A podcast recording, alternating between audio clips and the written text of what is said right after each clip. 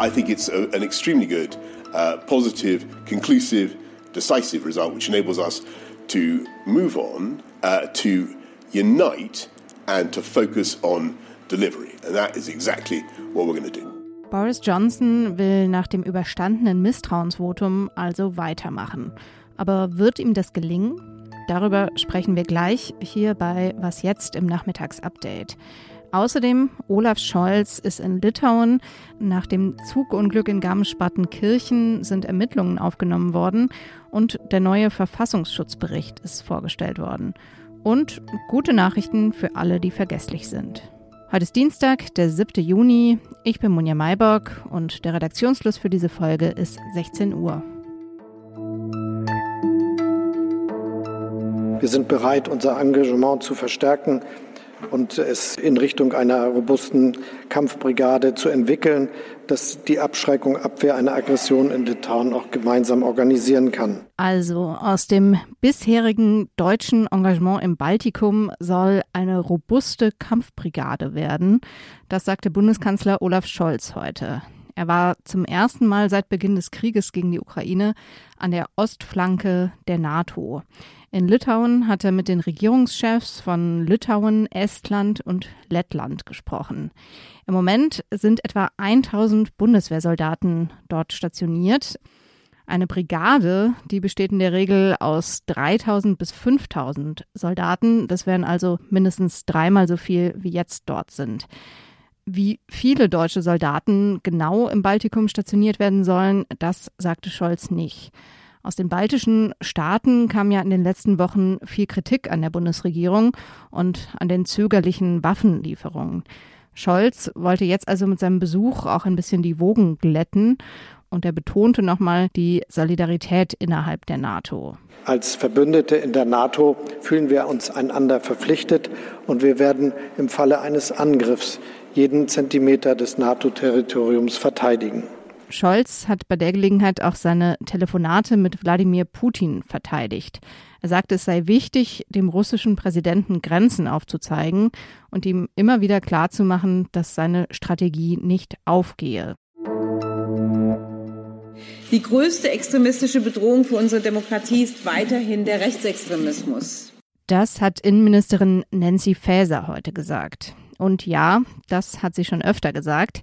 Heute war der Anlass der neue Verfassungsschutzbericht, den sie gemeinsam mit Verfassungsschutzpräsident Thomas Haldenwang vorgestellt hat.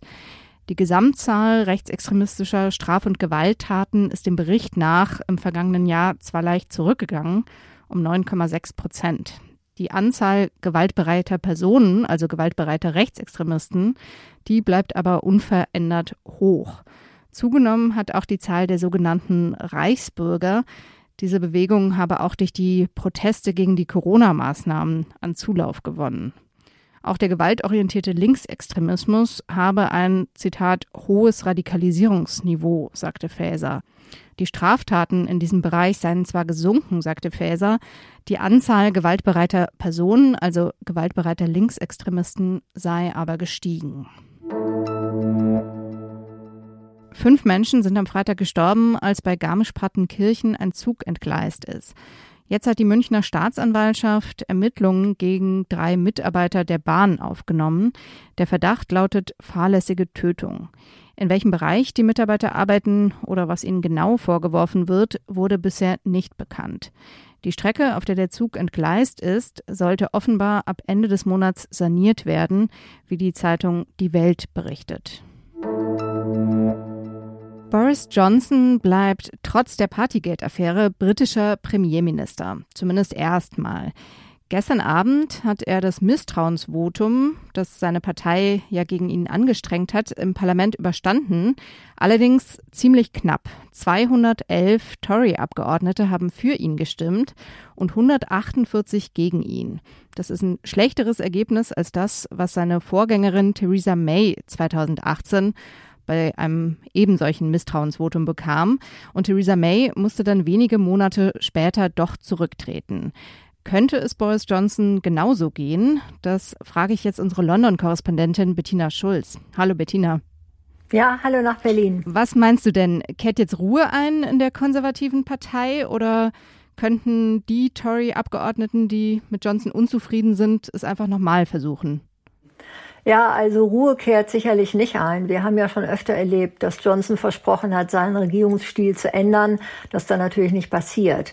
Also ich glaube, die Revolte wird weitergehen. Ähm, Boris Johnson bleibt angeschlagen und da es hier ja nicht um politische Programmpunkte geht, sondern um seine Persönlichkeit, wird der Widerstand eher noch größer werden, denke ich mal. Also Johnson ändert sich nicht und damit werden ihn die Wähler, also zum Beispiel jetzt in der Nachwahl am 26. Juni, auch abstrafen. Aber je mehr Rückhalt Johnson in der Bevölkerung verliert, desto mehr Abgeordnete werden nach einem Nachfolger oder einer Nachfolgerin Ausschau halten. Ja. Also derzeit besagen die Regeln äh, ja der Fraktion, dass es eine Schonfrist von einem Jahr gibt wenn ein Premierminister ein Misstrauensvotum überstanden hat. Ja, aber es gibt jetzt schon Diskussionen in der Fraktion, diese Regel zu ändern. Und weil du gerade Nachfolger oder Nachfolgerin ansprichst, äh, ist da irgendwer in Sicht? Bietet sich irgendwer an? Ja, also äh, da hat Johnson natürlich vorgesorgt. Ja, er hat zahlreiche Kritiker und politisch wirklich gewichtige, gute Tories aus der Partei gejagt. Ja, und im jetzigen Kabinett da gibt es praktisch nur Ja-Sager. Die sind sehr farblos und die haben eigentlich auch nie gewagt, ein eigenes Profil zu zeigen und haben daher auch nicht ausreichend Rückendeckung in der Partei. Also die Partei mag Außenministerin Liz Truss, aber die Öffentlichkeit mag sie nicht. Ja, ähm, dann äh, gibt es Schatzkanzler Rishi Sunak, ähm, der hatte sich mal als Nachfolger abgezeichnet. Dann ist aber rausgekommen, dass er und seine extrem reiche Frau in Großbritannien gar nicht voll Steuern zahlen. Das sieht natürlich als Finanzminister nicht doll aus.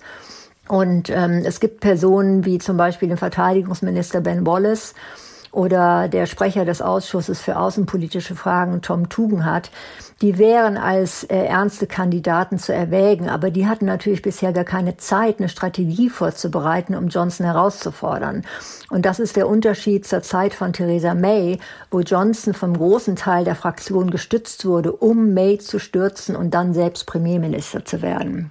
Was heißt es denn jetzt für Großbritannien, dass ein so angeschlagener Premier das Land regiert? Ich meine, es gibt ja viel zu tun. Die hohe Inflation, der Ukraine-Krieg natürlich, ähm, aber auch das Nordirland-Abkommen, das Johnson jetzt einseitig abändern will. Ist er diesen Aufgaben überhaupt noch gewachsen? Ja, also er muss jetzt aufpassen, vor allem wenn er Gesetze einbringt, die umstritten sind. Also das, äh, du hast es gerade erwähnt, also das soll jetzt zum Beispiel jetzt das Gesetz ins Parlament kommen, dass das Nordirland-Protokoll im Sinne der Briten einfach abändert. Ja, das wäre ein Bruch eines international geltenden Vertrages und es ist nicht sicher, dass da alle Tories mitspielen werden. Also wenn seine Gegner ihn wirklich absetzen wollen, dann können sie ihm das äh, Leben jetzt wirklich schwer machen und so den Druck erhöhen, ihn zu entfernen. Also auf jeden Fall wird jetzt nicht einfach zur Tagesordnung übergegangen, wie es sich Johnson wünscht. Und Ende Juni stehen dann erstmal in zwei Regionen Nachwahlen von den Kommunalwahlen an. Wahrscheinlich werden die konservativen Tories da eher schlecht abschneiden. Du wirst das alles weiter für uns beobachten, Bettina. Vielen Dank dir. Ja, danke nach Berlin. Was noch? Wer, so wie ich, schon mal in den Urlaub gefahren ist und sein Handy-Ladekabel vergessen hat, der weiß, meistens ist es kompliziert, Ersatz zu kriegen, weil die Freunde oder der Partner andere Geräte mit anderen Ladekabeln benutzen. Damit soll es jetzt bald vorbei sein. Ab 2024 müssen Handys und andere Elektrogeräte in der EU eine einheitliche Ladebuchse haben und zwar einen USB-C-Anschluss. Das soll nicht nur die Nerven schonen, sondern auch die Umwelt. Die EU-Kommission schätzt, dass dadurch jedes Jahr 1000 Tonnen Elektroschrott wegfallen.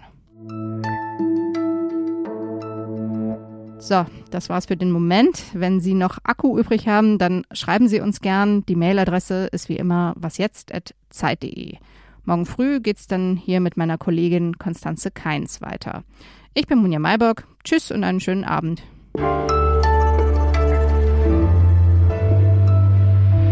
Also in der Redaktion wird mir schon ein bisschen was fehlen. Ähm, so diese tägliche Frage, hat jemand ein passendes Kabel? Ist ja auch irgendwie ein schönes Büroritual.